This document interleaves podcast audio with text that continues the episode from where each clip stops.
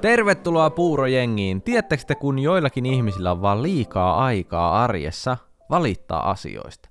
Mulle tuli ihan yhtäkkiä tällä viikolla mieleen tarina, jonka mä olin varmaan jotenkin traumaperäisesti tyylin painanut piiloon aivoni syvimpiin lokeroihin, etten koskaan muista sitä. Nimittäin me oltiin mun äidin kanssa matkalla kouluun yksi päivä. Mä en ihan täysin muista, että miksi me oltiin edes menossa kouluun, mutta mä muistan, että se oli iltapäivä, ja ehkä tää tekee siitä vielä erikoisempaa. En tiedä, varmaan koululla on ollut joku tyyliin konsertti tai joku iltatapahtuma, en tiedä mikä se on varsinaisesti ollut, mutta siinä me ajeltiin ihan tavalliseen tapaan nelostietä Jyväskylässä ja mä olin tähän aikaan siis yläasteella. Ja mä muistan, että me oltiin siinä moottoritiellä, painettiin varmaan jotain satasta siinä menemään ja yhtäkkiä kiinnitettiin huomiota, että takana oleva autoilija käyttäytyi jotenkin silleen oudosti, silleen, että se siihen niin kuin kiinnitti huomiota. Ja mä yritän muistella, että miten se ilmeni, mutta tyyli jotenkin, että olisiko se väläyttänyt pari kertaa pitkiä tai olisiko se ajanut tosi lähellä perässä, jotain tällaista, ja mä miettin, että mistä tässä on kyse, silleen vähän katteltiin taaksemme ja silleen, että mitä tämä ihminen niin kuin haluaa, että ei ollut tapahtunut meidän silmiin mitään erikoista siinä, ja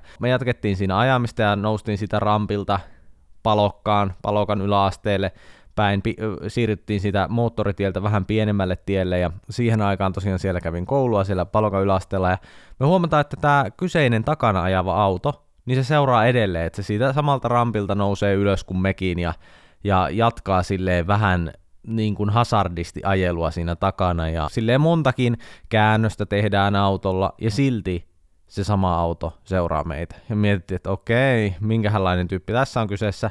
Aika pitkäkin matka siinä vedettiin peräkanaa ja sitten saavutaan lopulta ihan niin kuin normaalisti oli tarkoituskin, niin me saavutaan siihen koulun pihaan ja ajetaan parkkiin ja sieltähän se tulee se auto parkkiin myös. Ja siinä koulun pihassa sitten sieltä autosta, ennen kuin me keretään edes niin kuin nousta omasta autostamme, niin sieltä pinkasee sellainen ärsyyntyneen oloinen nainen ylös, ja hän kävelee suoraan meidän autolle, koputtaa ikkunaa aggressiivisesti ja huutaa paikalle kävellessään. Tiedättekö silleen, että sä tunnistat, että ihminen on tosissaan suuttunut silloin, kun se rupeaa huutaa jo silleen kauempaa, sen sijaan, että se kävelisi rauhassa paikalle, ja sit rupeisi avautumaan, mistä on kyse, mutta ei, tämä nainen huutaa jo silleen kauempaa, että se kävelee sieltä kaukaa ja no se kumma helvetti on se vaan kumma kuuluu sieltä, kun se kävelee meidän autolle. Ja me ei siis yhtään tiedä, mistä tässä on kyse ja ollaan silleen just varuilla, että onko tämä joku tosi aggressiivinen ihminen, että, mistä, niin kuin, että mitä tässä tulee tapahtumaan. Ei oikein haluta edes nousta itse autosta, kun ajatellaan, että no okei, pitääkö tästä lähteä niin karkuun tai jotain. Tämä jatkaa. On se vaan ihme, kun ei ihminen sitten pysähy, vaan pitää seurata hamaan tappiasti, hä? Ja sitten me ollaan hyvin silleen kysyviä ja koitaan silleen varovasti, että hei, et, mistä tässä nyt on oikein kyse? Ai mistä on kyse? Se on kuule sillä lailla, että teikäläisten rekkari on mulla tiedossa ja tää homma menee eteenpäin. Okei, voisitko kuitenkin kertoa, että mistä sä puhut? Vai et tiedä, mistä minä puhun? No se on kuulehan nyt sillä lailla, että sinun autos renkaasta niin kuin lensi minun lasiin kivi. Niin se on kuule sillä lailla, että ihmiset ajelee tuolla tolla tavalla, että kivet lentelee minun ikkuna, niin minähän en sitä maksa. Se on kuule vissiä varma, että sinulle tulee tästä kuule lasku perässä. Minulla on kuule sun rekkari. Ja voit kuule sanoa oman nimesi ihan tässä suoraan, koska minä sen kuitenkin saan selville. Me katsottiin tätä ihmistä silleen hyvin ihmeissä, että hei, ymmärrän. Se on ärsyttävää ja ikävää, jos ajelee ja ikkunaan lentää joku pikkukivi, jonka takia sitten mahdollisesti jopa tuulilasi vahingoittuu ymmärretään totta kai se itsellenikin mulle on käynyt pari kertaa niin, ja eihän se niinku hauskaa missään nimessä ole. Mutta onhan sekin vaan valitettava fakta, että se on kuule kikkelis kokkelis ja voi voi. Että ei sille oikein maha mitään, jos eellä olevan renkaasta kimpoo joku tiessä oleva kivi. Että sellaista se elämä on. Ja mä voin vahvistaa tässä vaiheessa, että kyseistä henkilöstä ei koskaan saatu myöhemmin kuulla, eikä tippunut laskua postiluukusta. Tervetuloa Puurojengiin ja ensimmäisen kauden päätösjaksoon. Aika uskomatonta ajatella. Viimeistä viedään. Tämä projekti syntyi ihan sille supernopealla aikataululla marraskuussa ja on hienoa ollut jakaa ajatuksia teidän kanssa tämän kauden mittaan. Yllättävän nopeasti me nakutettiin 12 jaksoa läpi ja yhtäkkiä se onkin jo tässä. Puurojengi jää pikkutauolle ja mä keräilen tuossa hieman energiaa loman muodossa ja palataan entistä ehompana taas viihteen pariin. Ehdottomasti haluan tätä jatkaa ja toivottavasti jaksetetaan myös kuunnella myös jatkossa. Tässä vaiheessa mä haluan muistuttaa, kun on viimeinen jakso, voitte vielä nakuttaa mulle Instagramin palautetta ja ajatuksia koko kautta koskien. löytyy at Thomas Grekov, sinne vaan. Tähän nyt kuitenkin ennen mitään surkutteluja ja hyvästä, niin tämä kauden viimeinen jakso alta. Uusi vuosi hämöttää. Tämä on musta aina vähän sellainen kaksipiippunen juttu, että toisaalta mä vihaan kaikkea sellaista liiallista uuden alku larppaamista, mutta toisaalta mä koen sen myös sillä tavalla, että tämä on sellainen selkeä piste, jossa aina uusi sivu käännetään. Et jotkuthan rakastaa sille uuden vuoden lupauksia ja selittää, miten ensi vuosi, se on mun vuosi. Mutta mä itse välttelen kaikkia sellaisia lupauksia. Ylipäätään mä en halua lupautua elämässä yhtään mihinkään, niin miksi mä paineistasin itseäni lupaamalla jotain. Joo, ensi vuonna syön salaattia enemmän. Nämä lupautujat on mun mielestä sellainen ihmistyyppi, sellainen sama porukka, joka selittää laiskuutta sillä, että on täysikuu ei nyt tarvi pystyä tai jaksaa, kun on täysikuu. Itse käperryn aina viltin alle vaan, kun tiedän, että on ihan turha edes yrittää. Ei siitä kuitenkaan tule mitään. Ja sit kun kyseenalaistaa, niin ne on aina sille, siis sä oot niin oinas, turha mun edes on sulle yrittää mitään selittää. Yksi mun suosikkeja on näissä uuden vuoden lupauksissa, niin tää, ja mä kuulen tämän joka vuosi. Joku sanoo aina tän silleen, elämä on tällä hetkellä ollut rankkaa, joten tänä vuonna mun uuden vuoden lupaus on olla tekemättä minkäänlaista uuden vuoden lupausta. Bro, ei toi ole mikään uuden vuoden lupaus. Ei toi ole mitään. Siinä on ainut ero muhun, joka ei myöskään tee uuden vuoden lupauksia, niin se, että sä välität. Että mua ei edes kiinnosta ja sua vähän enemmän kiinnostaa, niin sit sun on pakko tehdä joku lupaus ja se lupaus on se, että minä en tee mitään lupausta, enkä vaadi itseltäni liikoja. Nykyään ei niinku tinaakaan saa valaa. Kaikki hyvä pilataan ei vaan ketään kiinnostaisi oikeasti Tinan valaaminen noin paljon. Mutta toi vaan kuulosti siltä, että mitä jengi saattaisi sanoa. Mutta niin, mä muistan pienestä pitäen, miten valettiin Tinaa. Ja sitten se näytti aina niin kuin, ei miltään. Eihän Tinaa näytä miltään se, kun se on sellaista sulaa ja sä puotat sen sinne vesiämpäriin. Sitten sä katot, niin se on vaan sellainen möykky jotain. Ja sitten piti kuvitella ihan silleen tosi helvetin paljon, että siitä saisi yhtään minkäännäköistä. Mutta sitten porukassa oli meillä aina se aina se serkku, joka sai sitten samanlaisen dinamöön kuin kaikki muutkin, eli ei näytä miltään sellainen vaan niinku kasa ei mitään, ja sitten se on silleen, eikä, tässähän olen minä Ruisrokin päälavalla, ja kaikki ne katsojat, vau, wow, tän on tarkoitettava, että minusta tulee tähti. Eipä tullut. Mut miettikää, ei saa valaa enää tinaa, jotain haitallisia kemikaaleja tälleen. Ihan hyvä juttu sille oikeasti. Mä kannatan, että tällaiset maailman turhimmat jutut kielletään, mutta samaa hengenvettä oikeasti. Saadaanko me silti taas tänäkin vuonna ampuu raketteja. Miksi? Oikeesti, kaikki se kierrättäminen. Meikäläinen pesee tuolla jotain muoviastioita muovikeräykseen viemistä varten. Silleen niin kuin syön rahkan, huuhtelen sen, vähän sitä siinä heiluttelen ja huljuttelen, että se olisi mahdollisimman puhdas. Ja sitten vien sen muovin keräykseen. Ja silti mä teen tota koko vuoden. Ja sitten me saadaan ampua roinaa taivaalle ihan vaan huvikseen. Siis silleen, what's the point? Ei mulla ole siis mitään jaksamista kiinnostua tästä asiasta yhtään se enempää. Mä en aio ottaa tässä poliittisesti kantaa tähän asiaan. Ei mua kiinnosta. Mutta eikö me oikeasti mukaan voida vaan päättää silleen, että joo, ei ammuta kasaa roskaa taivaalle. Niin kuin, onko se pakko olla joku niin kuin, meidän kansalaisoikeus? Pelkääkö päättäjät, että joku Pertti 57 vuotta ylivieskassa suuttuu, kun se ei saakaan ampua 85 euron pataa naapurin pihaan päin? Oikeesti. Kuka nykyään edes ostaa muuten noita 100 euron jättitykkejä? Koska jokuhan niitä ostaa, että niitä on vörtti myydä. Ei niitä muuten myytäs. Miettikää nyt, amiraali, 150 väripanosta, 8 ammusta sekunnissa, 25 mm paksu putki koko tämä kottikärryn kokoinen katseiden kääntäjä tarjoilee näyttävän kahden minuutin shown koko naapurustulle. Sitten joku äijä on silleen, yes! Pakko saada naapurin Pertti jää kakkoseksi. Ja uutena vuotena Pertillä onkin pihassa kenraalin jysäys. Peli on menetetty ehkä ensi vuonna sitten. Mutta kyllä mä muistan, että pienenä keskisuomalaisena pojankoltiaisena, niin kyllähän ne raketit kiinnosti ihan pirusti. Silloinkaan ei kyllä padat kiinnostanut.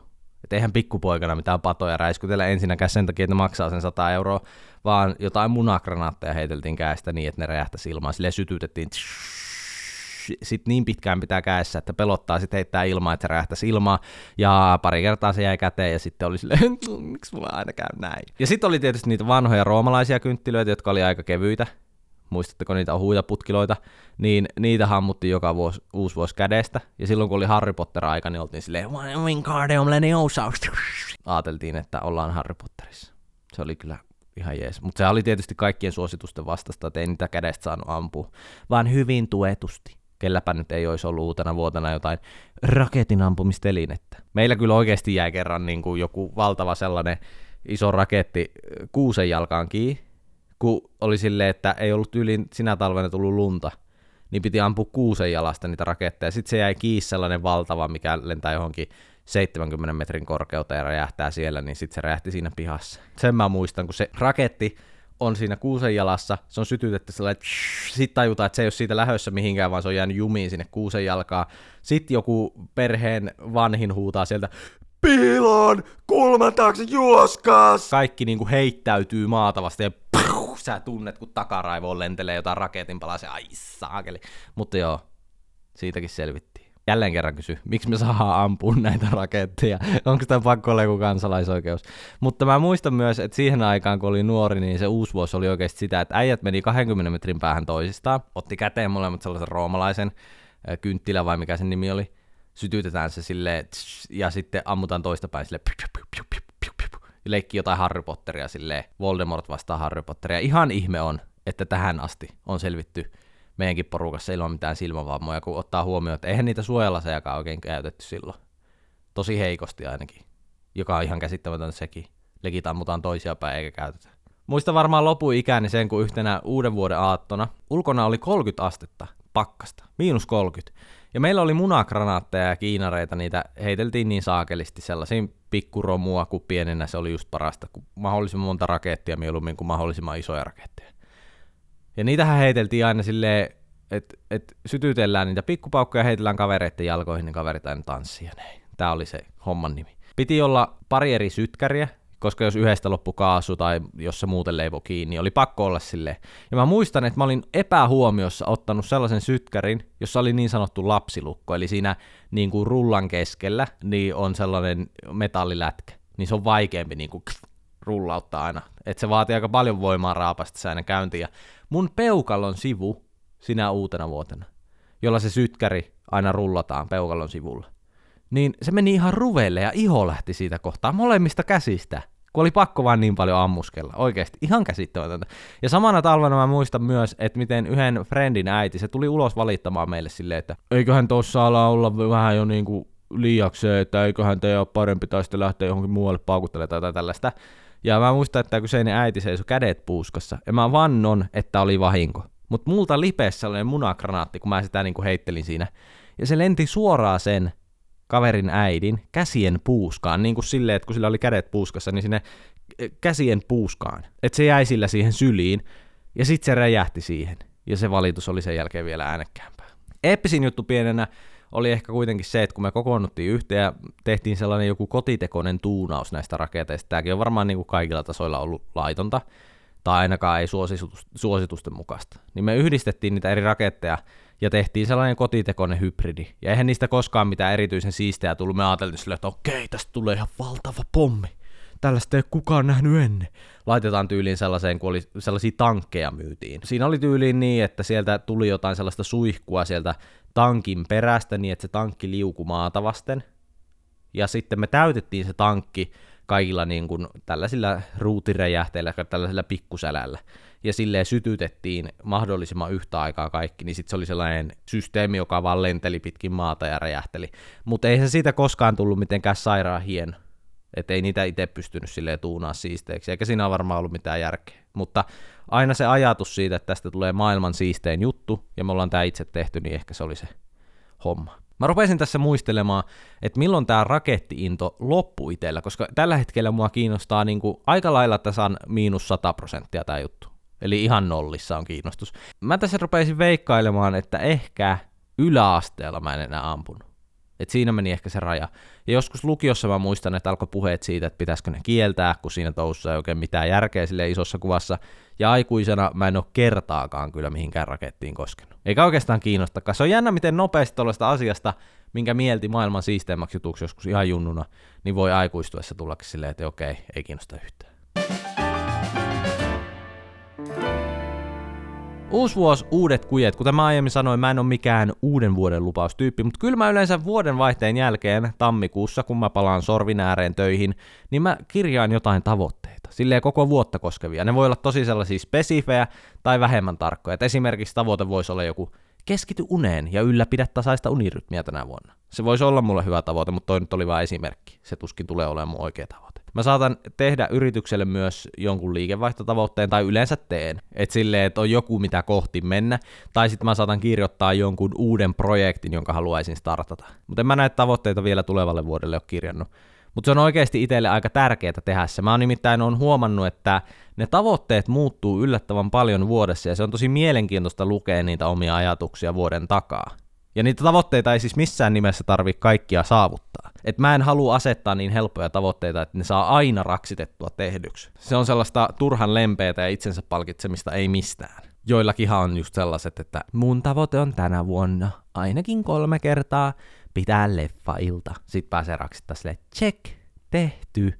Ei tollaisia tavoitteita. Mun tavoitteet on yleensä sellaisia, että jos niitä on kymmenen, niin mä saan raksia niistä vaikka kuusi ja neljä jää toteutumatta. Ja se on ihan täysin ok, mä en ole mitenkään silleen, että mä menen peilin eteen hakkaamaan itteeni silleen, miten et tehnyt tätä? Vähän niin kuin jossain Da Vinci-koodissa, mä muistan pienenä, se oli ihan järkyttävä tilanne, kun joskus ala-yläasteen taitteessa tuli se Da Vinci-koodi, ja sit siinä leffassa se yksi äijä aina ruoskii itseään, niin mä en ole se äijä. Mut sit mä katson aina vuoden lopuksi, että okei, nämä on sellaisia asioita, joita mä ajattelin, että mä saisin tehtyä, mutta ne ei nyt sit toteutunutkaan ja yleensä se syy, miksi tällaiset asiat ei toteudu, niin se johtuu jostakin sellaista, että vaikka yhtäkkiä niin kuin keskittyikin vuoden aikana ihan eri juttuihin kuin ajatteli.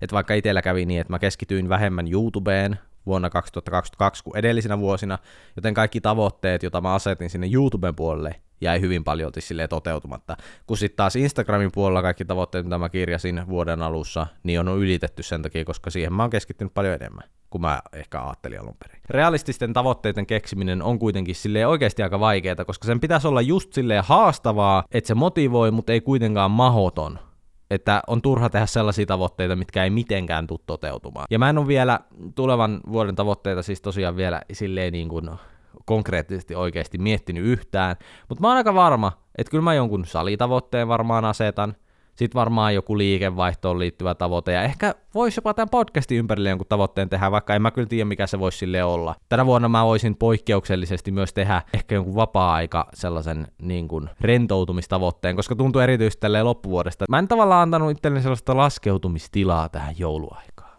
Et mä kyllä sykiin hyvin lähelle jouluaattoa töissä vielä. Tuntuu vaan, että yhtäkkiä tulikin joulu ja piti olla silleen, no niin, nautin joulusta. Mutta tavoite ei tietenkään saa olla pelkästään enemmän vapaa-aikaa, koska sittenhän se ei tarkoita yhtään mitään. Ei sitä pysty mitenkään niinku konkretisoimaan. Että sä oot vaan silleen, hmm, tavoite oli enemmän vapaa-aikaa. No kai sitä nyt sit oli. Pitää keksiä jotain vaikka viikoittaista, sellaista, mitä voi vähän niinku toteuttaa. Että vaikka venyttele 30 minuuttia päivässä. Mutta sitten taas tässä tullaan siihen, että se vapaa-aika ja rentoutumisaika, niin ei sekään saa olla sellaista suorittamista. Tiedättekö, kun on niitä tyyppejä, jotka tekee rentoutumisajallekin tydylistan silleen, no niin, nyt olen venytellyt kahdeksan minuuttia, meditoinut 15 ja syönyt viisi jogurttipähkinää, niin kyllä minä vaan koen, että niin rentouduin. Ai ja mikä siinä? Piippaa. Ouran mukaan saavutin aktiivisuustavoitteeni, kylläpä minä nyt voin hyvin. Ei sellaista. Rentoutumisaika pitää olla kuitenkin rentoa. Mä täytän ensi vuonna 28, ja mä en tiedä teistä, mutta kyllä mun korvaan 27 on jotenkin paljon nuorekkaampi kuin 28. Et kyllähän ne vuodet menee silleen 20-24, menee samaan kategoriaan, ne on silleen nuori härkä. Sitten 25-27 on silleen notkee nuori aikuinen parhaassa iässä, ja sitten yhtäkkiä 28-30, puh, vastuullinen aikuinen, omistusasunto, vaimo ja koira. Ihan yhtäkkiä, mihin se aika meni? Tai mä ihan noinkaan halua ajatella, enkä mä aidosti ole silleen mitenkään ikästressaantunut. Jotkut ei suostu silleen syntymäpäiviäänkään juhlia, kun ne vaan että se on surun päivä. Pukeudutaan mustaan. Älä mainitse siitä mitään. Haluan olla vaan rauhassa. Ja hyväksyä sen, että kyllä se ikä vaan iskee. Mutta vanhasta tulee vanhempia näin edespäin. Näin se vaan on. Itse mä oon tähän mennessä aina ajatellut, että tämänhetkinen ikä on paras ikä. Aina on oikeasti. Joka vuosi mä oon silleen, että No itse asiassa 27, aika leija, aika leija ja aika hyvä olla. Toisaalta mä kuulin sellaisen jutun, että ihmiset saattaa monesti kokea stressiä siitä, että jos ne ylittää sellaisen iän, jossa ne odotukset ikää kohden ei vastaa saavutettuja asioita. Eli miten tämän selittää selkeämmin.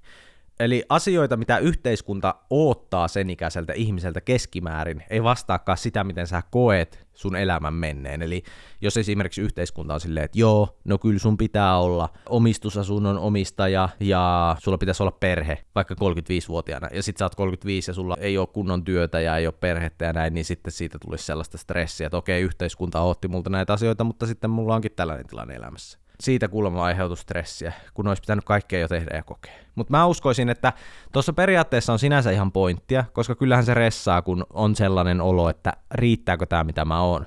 Mutta itse mä oon aika tyytyväinen ollut siihen, miten tällä hetkellä mun elämä on edennyt ja miten vuodet on käytetty ja näin. Mutta samaan aikaan se on mun mielestä myös epäreilua ja kauheita, miten murskaavaksi nämä yhteiskunnan normit voi mennä ja miten myös moni sen kokee sillä lailla. Kun kuitenkin niitä teitä, miten kasvaa, varttuu, elää ja löytää oman suuntansa, on yhtä monta kuin niitä ihmisiä, ketkä niitä teitä kulkee. Silleen, että ei me voida laittaa ihmisiä muottiin, että sulla pitäisi olla nämä asiat 32-vuotiaana että tämän ikäisenä sun pitää olla parisuhteessa ja tällöin sun pitää olla vakituisessa työsuhteessa, sit pitää olla omistus. Ei elämä ole sellainen niin kuin suora linja, mikä kuljetaan vaan silleen tik, tik, tik, tik, silleen check, check, check, tai toivottavasti se ei ole, koska olisi sekin aika kauheata että me vaan suoritetaan tydyylistana sille elämä läpi. että mieluummin ajattelee sillä lailla, että hei, mun tie on tällainen, ja mun kuuluu kokea nämä tietyt jutut tässä ajassa, ja ehkä vähän erilainen kuin vaikka yhteiskunta odotti, että sit saattaa ollakin, että sitä löytää vaikka 42-vuotiaana, että ei vitsi, tämä on mun tarkoitus, ja tämä on parasta, mitä mulla on ikinä tapahtunut. Ja sit mä oon myös huomannut sen, että tämähän niinku on hirveän elävä tämä myöskin, tämä iän käsite. Et tuntuu, että nyt mä tunnen 60 ihmisiä, ketkä on niinku notkeampia kuin koskaan, kun sitten taas joskus ihan jununa saattoi ajatella, että 60 on niinku ikäloppu niin ehkä tämä myös vähän muovautuu, tämä, että mitä mikäkin ikä tarkoittaa. Itellä kumpuaa ehkä vähän tuollaisia niin kuin jänniä ajatuksia myös tota ikä 28 kohtaan, koska nuorena mä oon kaikkia ikiä pitänyt tähän mennessä, mitä mä oon ollut, niin nuorena. Mutta sitten tämä 28 onkin maagisesti se raja, että mä olin joskus teinä silleen, että aah, toi on jo 28 aika vanha. Sille 27 oli ihan cool näin, mutta 28 aika vanha. Niin nyt on jotenkin päässä vähän sellainen melankolinen musiikki, sille Samuli Putro laulamassa Tee minusta ihminen soi takaraivossa. Mutta todellisuus on kuitenkin se, että vuosi vuodelta mä oon ollut tähänkin mennessä tyytyväisempi siihen, missä mennään ja miten elämä menee. Toisaalta vuosi vuodelta myös tuntuu, että vuodet kulkee nopeammin, että kaikki on vähän niin kuin joku silmänräpäys. Tästä on tulossa kohta Deepain segmentti, joka meillä on toistaiseksi ollut puurojengissä ehkä tämä menee johonkin ihan metatasolle ihmisyyteen syvälle. Nimittäin mun yksi puolituttu uskoo siihen, että mitä vanhemmaksi me muututaan, niin sitä lyhyemmäksi aika oikeasti meille muuttuu. Että et jos maailmassa mulla ja nuoruuden mulla, niin periaatteessa on se sama vuosi ja se kestää yhtä kauan, että me kuljetaan sitä samaa aikaa, mutta kokemusten kautta se nuori kokee sen ajan aidosti pidempänä. Että sillä nuorella tavallaan on enemmän aikaa päivässä kuin sillä aikuisella oikeasti. Että se ajan käsite vaan kiihtyy koko ajan. Ja silleen hän siis uskoo siihen, että se ei pelkästään tunnu siltä, vaan se myös on niin. Että tällä hetkellä asiat, joita mä saan tunnissa tehtyä, on mahdottomia sitten 20 vuoden päästä, et koska se tunti on aidosti lyhyempi. Et se ei liity mitenkään siihen, että mä vaan koen niin, vaan se on niin. Mutta sitten taas samaan aikaan me niiden nuorten kanssa kuljetaan silti samaa aikalinjaa, vaikka se aika on meille eri. Tuntuu aika monimutkaiselta, mä en tiedä saanko mä selitettyä tätä niin, että saitte siitä kiinni, mutta mä veikkaan, että se ei oikeasti mene ollenkaan noin, vaan aikuisena on vähemmän tylsiä hetkiä ja on aina sen verran tekemistä, että se aika tuntuu kulkevan siiville. Niin kuin aina Raksalla töissä ollessa mun esimies sanoi, että kyllä se aika kuluu nopeasti kuin hauskaa. Mutta hei, ensi vuoden maaliskuussa 28. Uskon, että vuodesta tulee tosi hyvä. Mä toivon, että mä osaan pysähtyä hetkeen ja nauttia myös enemmän kuin ehkä ennen. Toivottavasti työskentelen asioiden parissa, jotka tuntuu inspiroivilta ja motivoivilta. Ja tänä vuonna esimerkiksi tämä puurojengi, se tuli mulle ihan puskista ja oli kuitenkin ehkä koko vuoden työprojekteista se kaikki antoisin. Niin toivottavasti se on välittynyt myös teille, että tämän tekeminen on oikeasti ollut aika hauskaa. Ylipäätään tänä vuonna koko tämä some-homma työnä on ollut paljon hauskempaa mulle kuin koskaan ennen tuntui myös, että mä sain teihin seuraajiin paljon paremman touchin kuin ennen, ja mä veikkaan, että se johtuu paljon siitä, että vuosi 2022 oli eka kerta, kun mä tein tätä hommaa täyspäiväisesti. Aiemmin mä oon opiskellut samaan aikaan, ja nyt vapautui paljon enemmän aikaa ja energiaa antaa tälle hommalle. Joten kiitos myös teille tästä vuodesta. Mä valehtelisin, jos mä väittäisin, että minä ja Miisa ollaan UVn kovimmat bilekingit jotka toivottaisi joka bileisiin mukaan. Mä veikkaan, että harva teistä ei sitä meiltä ootti, mutta näin se kuitenkin on. Meillä on yleensä ollut sille pari eri vaihtoehtoa siihen, kuinka voidaan juhlia uutta vuotta. Yksi vaihtoehto on olla kahdestaan, se on aina ihan hyvä klassikko. Me viihytään erinomaisesti kahdesta ja me osataan myös maustaa sitä meidän normiarkea ja juhlistaa erityisiä päiviä, joten se on silleen tosi jees. Toinen vaihtoehto on yleensä olla jommankumman perheen kanssa, se on sellainen tosi seesteinen UV. Ulkoilua, TVn katsomista, hyvää ruokaa, mukavaa seuraa, ei mitään sellaista ihmeellistä tai outoa. Kolmas vaihtoehto on olla jollain friendiporukalla. Yleensä jonkun luona istuskellaan, kohotetaan hengaillaan. Tällä kertaa poikkeuksellisesti joku huoli meidät. Meidän yhteinen ystäväpariskunta ehdotti, että mentäisiin uutena vuotena syömään johonkin kivempaan ravintolaan, ja se oli erittäin jees idea, tosi jees, koska meidän koko porukkaa yhdistää se, että on kiva käydä jossain istuskelemassa ja vähän pöhistäkin se hyvän ruoan ympärille, sille Masterchef-tyyli maistella sille, hmm, okei, okay, aika hyvät sävyt nousee täältä, kyllä kivasti toi kuuripizzan aromi. Silleen vähän vertailla makuelämyksiä ja analysoida. Se on best. Joten me tehtiin tällainen pöytävaraus ja jota mennä porukalla nautiskelemaan. Tämän jälkeen varmaan siirrytään meille ihan vaan niin kuin iltaa istumaan ja vaihtamaan kuulumisia ja ehkä katellaan vähän raketteja ja. Mä en ole mikään sellainen UV-na baariin tyyppi, tai näin mä oon todennut, ja nyt kun mä sanoin sen ääneen, niin eihän mä toisaalta mitenkään vastustakaan sitä henkeä ja vereä. Oikeastaan mulla on ihan sama. Mutta mä en ole vaan koskaan mennyt UV-na baariin, ja se on varmaan aika monelle yksi yleisimpiä tapoja vi- viettää ja juhlia sitä uutta vuotta. Tuntuu, että nuorenakin ollaan aina vaan menty jonkun luo juhlistamaan. Ehkä sitä on vaan kiva juhlistaa sille tutulla porukalla ja tälleen. Tai en mä tiedä. Mutta erikoista kyllä. Että minkäänlaista UV-perinnettä ei mulla näemmä elämäni aikana syntynyt. Toisaalta ehkä se on kaikilla vähän sama, että joka vuosi sovitaan sitten vähän erilaiset jutut ja kuviot. Ehkä se on tavallaan ihan freshki, kun niin moni juhla menee aina sen selkeän kaavan kautta. Nyt otetaan haltuun vuoden kunniamaininnat. Arvostettu palkinto varmasti kelle tahansa. Eli listaan eri kategorioiden vuoden 2022 kovimpia juttuja, jotka on mulla itselläni erityisesti noussut tänä vuonna. Kategorioita mä heittelen ihan vaan tästä hatusta, eli tuskin on mitään sen suurempaa logiikkaa. Nämä on vaan asioita, jotka on kovimpia omassa kategoriassaan. Aloitetaan. Vuoden kotiruoka, Mifu tortillat, helposti. Mä oon syönyt varmaan joka viikko parin kertaan näitä. Vähän niin kuin liikaakin. Helppo ja nopea tehdä, voi tarjota myös vieraille, helppo pitää ainekset käytännössä jatkuvasti jääkaapissa, toimii mihin vaan vuoden aikaa, ei kyllästy helposti voittamaton klassikko. Ja moni tietysti saattaa polkea tällä hetkellä maatalle silleen puurojengi, miksei puuro, what the hell. Joka aamuhan mä syön puuroa, mutta selitys on se, että puuro on vaan sellainen aamupala GOAT, eli greatest of all time. Puuro ei ole yksittäisen vuoden trendivoittaja. Näin se vaan on. Vuoden saliliike. Pystypunnerus tangolla. Tulee voimakas olo, toisaalta ei pelota, että voisi jäädä sinne tangon alle vangiksi. Mä pystyn lataa siihen liikkeeseen aika paljon painoa ja tehdä sen hyvin silleen voimatasojen rajoilla, että sinne ei niinku pelkää jäädä tai musertua alle. Kiva liike kaiken kaikkiaan ja pystyy myös tekemään kivoja liikkeitä rinnakkaisliikkeenä, että esimerkiksi leukoja voi tehdä siihen niinku kylkeen, joka on myös kiva liike. Tänä vuonna mä myös kehityin tässä pystypunneruksessa ihan hyvin, joten ilman muuta mennään tällä. Vuoden juoma, vesi. Ei vaan olisitte nähnyt ilmeen. Kuka sanoisi tähän vesi maailman tylsin mieskö? Ehkä. Coca-Cola Zero, näin se vaan on. Klassikko, toimii aina. Kokiksen jälkeen tosin solidisti kakkosena tulee Fanta Citruuna. Se on myös hyvä, fresh. Vuoden tilattu ruoka, tää on paha, mutta kyllä mun on annettava tää teriakilohelle. Kampai kolme ravintolasta Helsingissä. Se on niin hyvä ruoka, jos tulee hyvä fiilis. Se toimii myös arkeen ja näin. Vaikka vetäisi koko annoksen huivin kerralla, niin ei tule ollenkaan sellainen huono olo jälkikäteen, tai mitenkään sellainen, että ei vitsi, tulipa vedettyä liikaa, vaan tämä oli niin kuin tosi jees ja sellainen niin kuin fresh kaiken kaikkiaan. Tässä vahvana kilpailijana oli itsellä Bastard Burgersista tällainen No Chicken Chicago, se taitaa olla nimeltään. Tällainen vegaaniburgeri, joka on vähän niin kuin kananburgeri, mutta vegaani. Mä oon pikkuhiljaa ruvennut syttymään jopa sille ajatukselle, että hyvä burgeri saattaa jopa voittaa hyvän pizza, mutta en kyllä allekirjoita sitä ihan vieläkään, koska pizza on aina pizza ja mikään ei vieläkään hyvää pizzaa voita. Ja tämän vuoksi vuoden ravintolaruoka paikan päällä. Guuse pastabaari, pippuri ja juustopasta. Luulitteko, että mä valitsin tähän pizzan? Come on. Oisin ehkä muuten valinnut, mutta Guuse on ihan goat, oikeasti. Näin se vaan on. Aina jonoa pihalla, sisällä lämmin tunnelma ja supermukavat tarjoilijat, pasta maukkaampaa kuin missään 5 kautta 5. Vuoden huonoin ostos. Acne Studiosin farkut. Muuten olisi tosi hyvä, mutta silleen jälkikäteen ajateltuna ne oli vähän liian kropatut, kun mä ne ostin, ja niissä on vähän se vibe, kun äijä olisi ostanut kaprit. Ja kuka nykypäivänä käyttää kapreja, jos ei ole yli 50 vuotta ja opettajana tarhassa? Vuoden TV-sarja, siis Downton Abbey. Oikeasti mitä? Mun podcastin pääkohderyhmä, eli kaikki 50-vuotiaat tädit kiljahti just innosta. Silleen, jes, se on kyllä hyvä. Mä itse aina tykän Downton Abbeystä. Tää sarja on pelkkää positiivisuutta ja hyvää tunnelmaa. Se oli mun alkuvuoden sellainen pelastaja ja ilo. Kiitos. Vuoden urheilulaji, sali. Tänä vuonna mä oon har- harrastanut kyllä monipuolisesti urheilua, mutta sali vaan on sali. Sille mä löysin hiihdon alkuvuodesta, se oli tosi kivaa ja kesällä mä palasin golfin äärelle, mutta sali on kulkenut koko ajan aina mukana. Se vaan on parasta.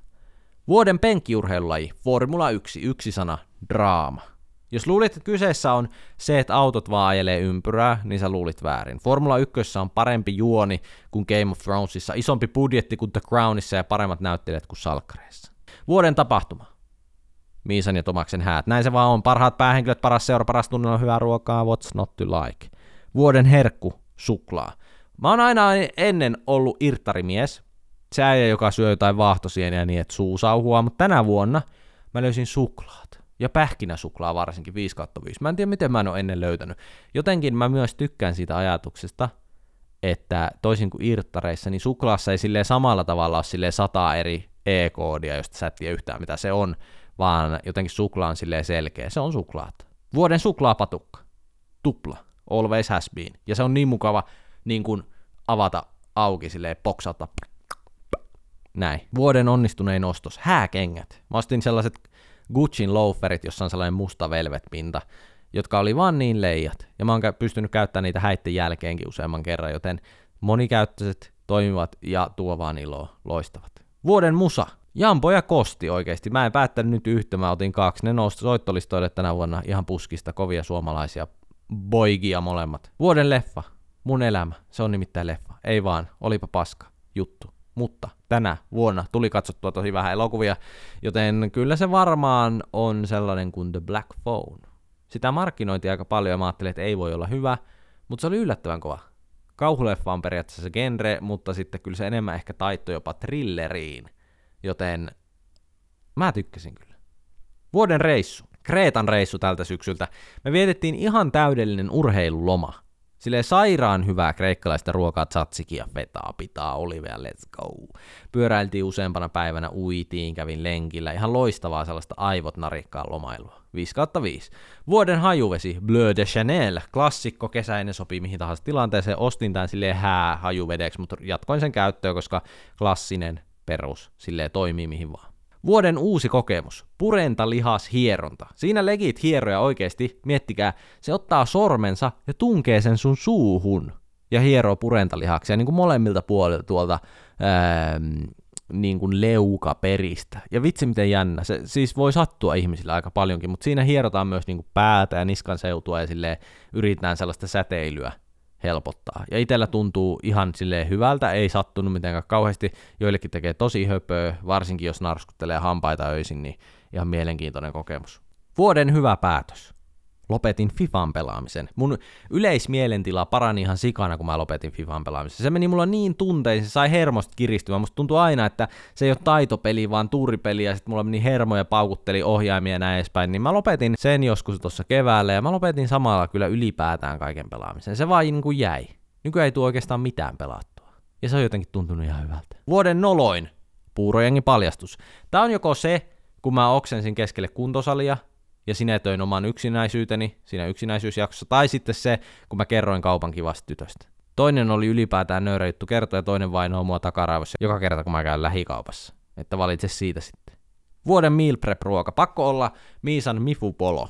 Ihan naurettava hyvää. Suosittelen testaamaan, jos et ole kokeillut. Tätä on superhelppo tehdä useampi arnos kerralla ja lämmittää jälkikäteen mikrossa natsaa, ja on tosi hyvä. Vuoden jälkiruoka. Joka vuosi sama. Pavlova. Jos tykkäät musta, niin teet mulle Pavlovaa. Näin se menee. Kiitos. Se on todella hyvä. Vuoden työonnistuminen. Kyllä mä sanoisin, että se on tää podcast. Otitte tätä hyvin vastaan, että tää oli tosi kiva tehdä. Kiitos.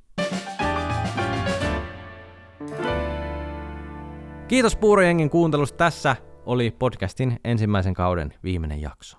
Tämä ei varmasti ollut kuitenkaan koko podin viimeinen jakso ylipäätään, vaan palataan eetteriin tauon jälkeen. Nyt pitää vähän lomailla – ottaa uusi vuosi vastaan ja palata ensi vuonna hyvin levänneenä taas äänihalloille. Seuraalkaa meikäläistä Instagramissa, että Thomas Grekov, niin eiköhän siellä sitten selviä taas enemmän tulevasta. Voitte myös heittää sinne palautetta ja ajatuksia. Kiitoksia. Hyvää uutta vuotta. I'm out.